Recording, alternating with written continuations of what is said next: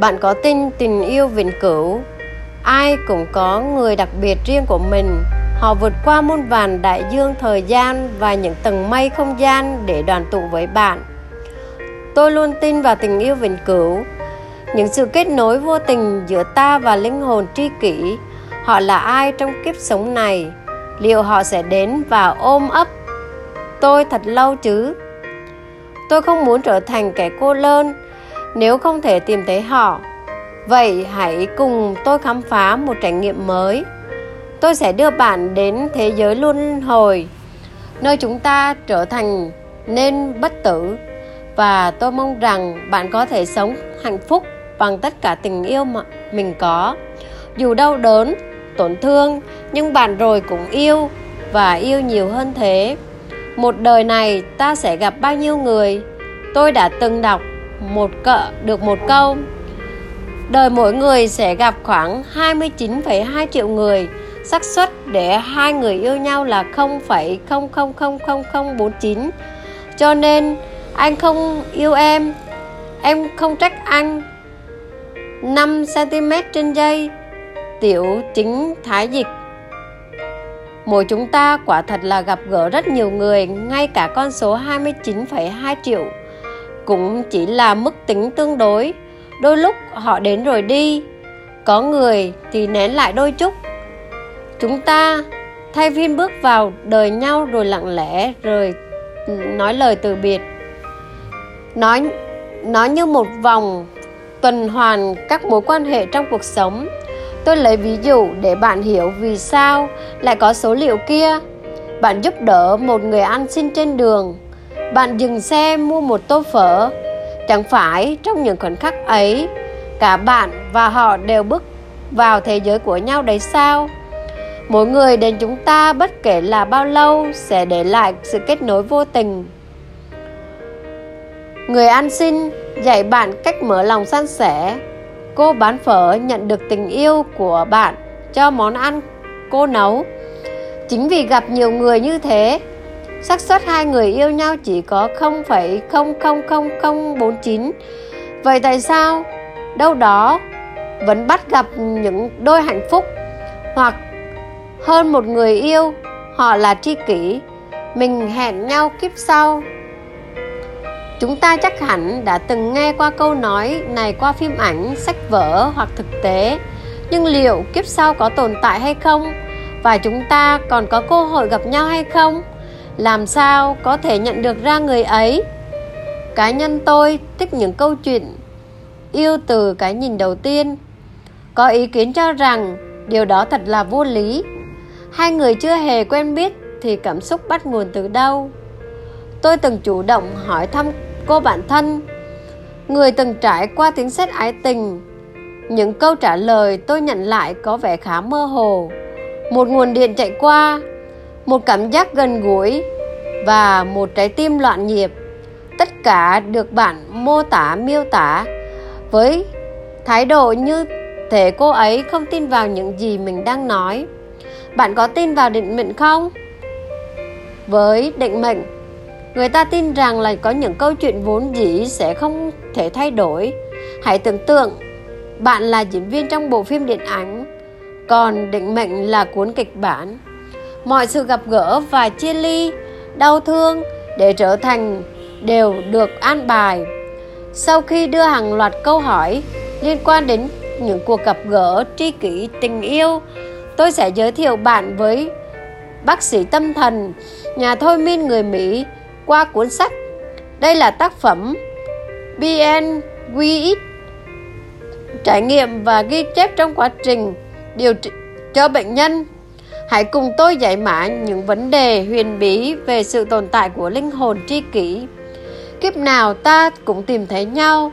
Cuốn sách ghi chép một cách chân thật quá trình chữa bệnh bằng liệu pháp thôi miên của BNQX Đồng hành với chúng ta là hai nhân vật chính, Elizabeth và Pido. Họ được ông nhận định rằng là tri kỷ nhưng là định mệnh mới là nguyên nhân chính họ thấy nhau. Với tiêu đề cuốn hút, kiếp nào ta cũng thấy nhau. Cùng bìa thể hiện sự hòa quyện, kết nối, lẽ nào các kiếp sống của con người thật sự tồn tại và những người yêu nhau rồi sẽ đoàn tụ? Hành trình điều trị cho hai nhân vật chính, Elizabeth và Vedo là hai nhân vật tượng trưng cho hai linh hồn tìm thấy nhau sau bao kiếp sống, nhưng họ hoàn toàn xa lạ trong kiếp sống hiện tại. Cả hai đang trải qua nỗi đau trong tâm hồn cần được chữa trị. Liệu pháp hồi quy giúp họ khám phá bản thân ở các kiếp sống khác? Từ đó, tìm ra nguyên nhân sâu xa của vấn đề thực tại, chữa lành những tổn thương. Sơ nét về liệu pháp chữa trị được bác sĩ bn áp dụng thôi miên là phương pháp điều trị tâm lý, học, bắt nguồn từ phương tây, nhưng khái niệm hồi quy vẫn còn khá mơ hồ, phải không nào? Đầu tiên, nói về tính xác thực. Ta còn hoài nghi về ảo tưởng, mê tín hoặc các vấn đề tâm linh. Tiếp theo, tôi đoán chắc rằng bạn cũng từng trải qua hiện tượng, déjà vu, miêu tả cảm giác thân thuộc của bạn với một sự vật, hình ảnh trong lần đầu tự gặp đầu tiên.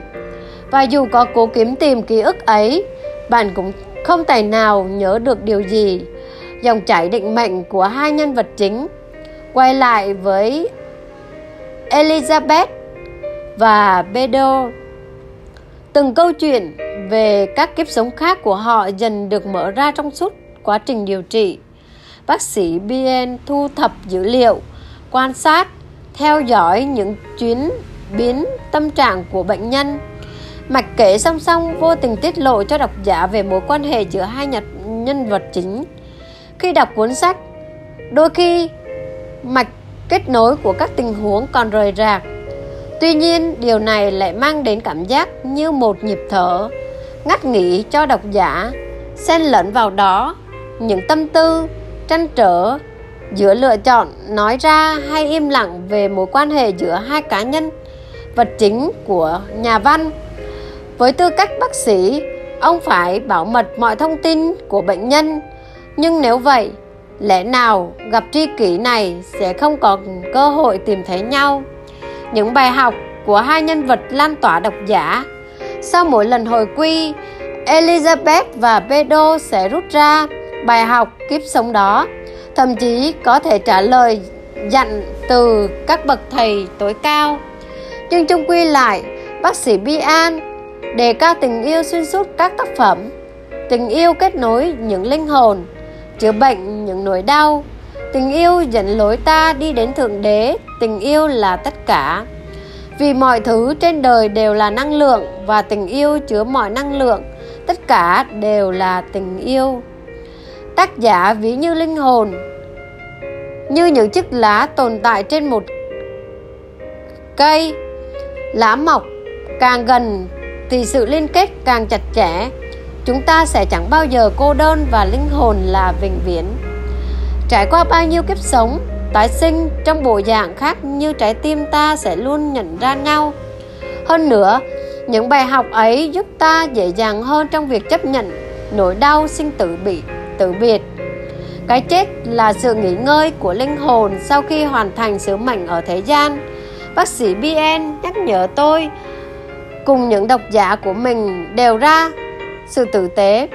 Chúng ta vốn dĩ đã lương thiện, ôn hòa, tràn ngập hạnh phúc, nhưng bản ngã cuộc đời khiến ta quên đi hay thậm chí đánh mất những điều tốt đẹp ấy. Việc chữa bệnh thông qua góc nhìn của tác giả khi nhắc đến chữa bệnh, hầu hết chúng ta lại nghĩ đến việc chữa lành thể xác. Điều đó đúng như chưa đủ. Bác sĩ bn kể câu chuyện của ông ấy về lần đối diện trước sự ra đi của bệnh nhân. Ông đã đau khổ thế nào khi không thể dành được sự sống cho họ trước thần chết? Suy cho cùng, giúp đỡ người khác bằng tình yêu mới là quan trọng đôi khi kết quả không phải là thứ ta tìm kiếm. Thân xác ấy không thể chữa lành. Nhưng trái tim của bệnh nhân đã được cứu bởi năng lượng thiêng liêng, tình yêu chữa lành mọi thứ. Bởi vì thế, bác sĩ bn luôn hy vọng có thể gửi gắm thông điệp, hãy cứ yêu đi khi còn có thể. Yêu mọi thứ từ từ, những cái đẹp, chứa, chưa đẹp. Hay, đến chưa hay yêu để tha thứ cho bản thân được hạnh phúc. Những nỗi đau vẫn tồn tại ở đó, nhưng tình yêu sẽ cho phép bạn sống cùng với nó, khép lại hành trình khám phá thế giới luân hồi.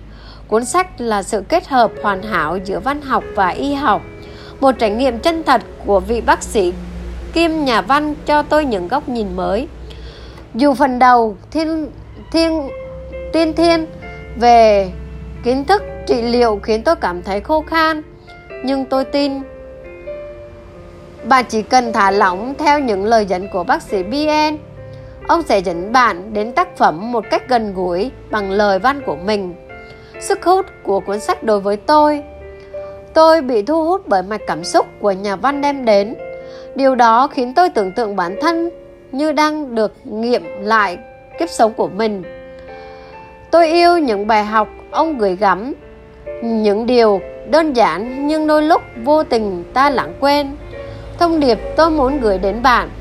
Vậy nên, tôi mong bạn cũng sẽ có những trải nghiệm đặc biệt khi cuốn sách này.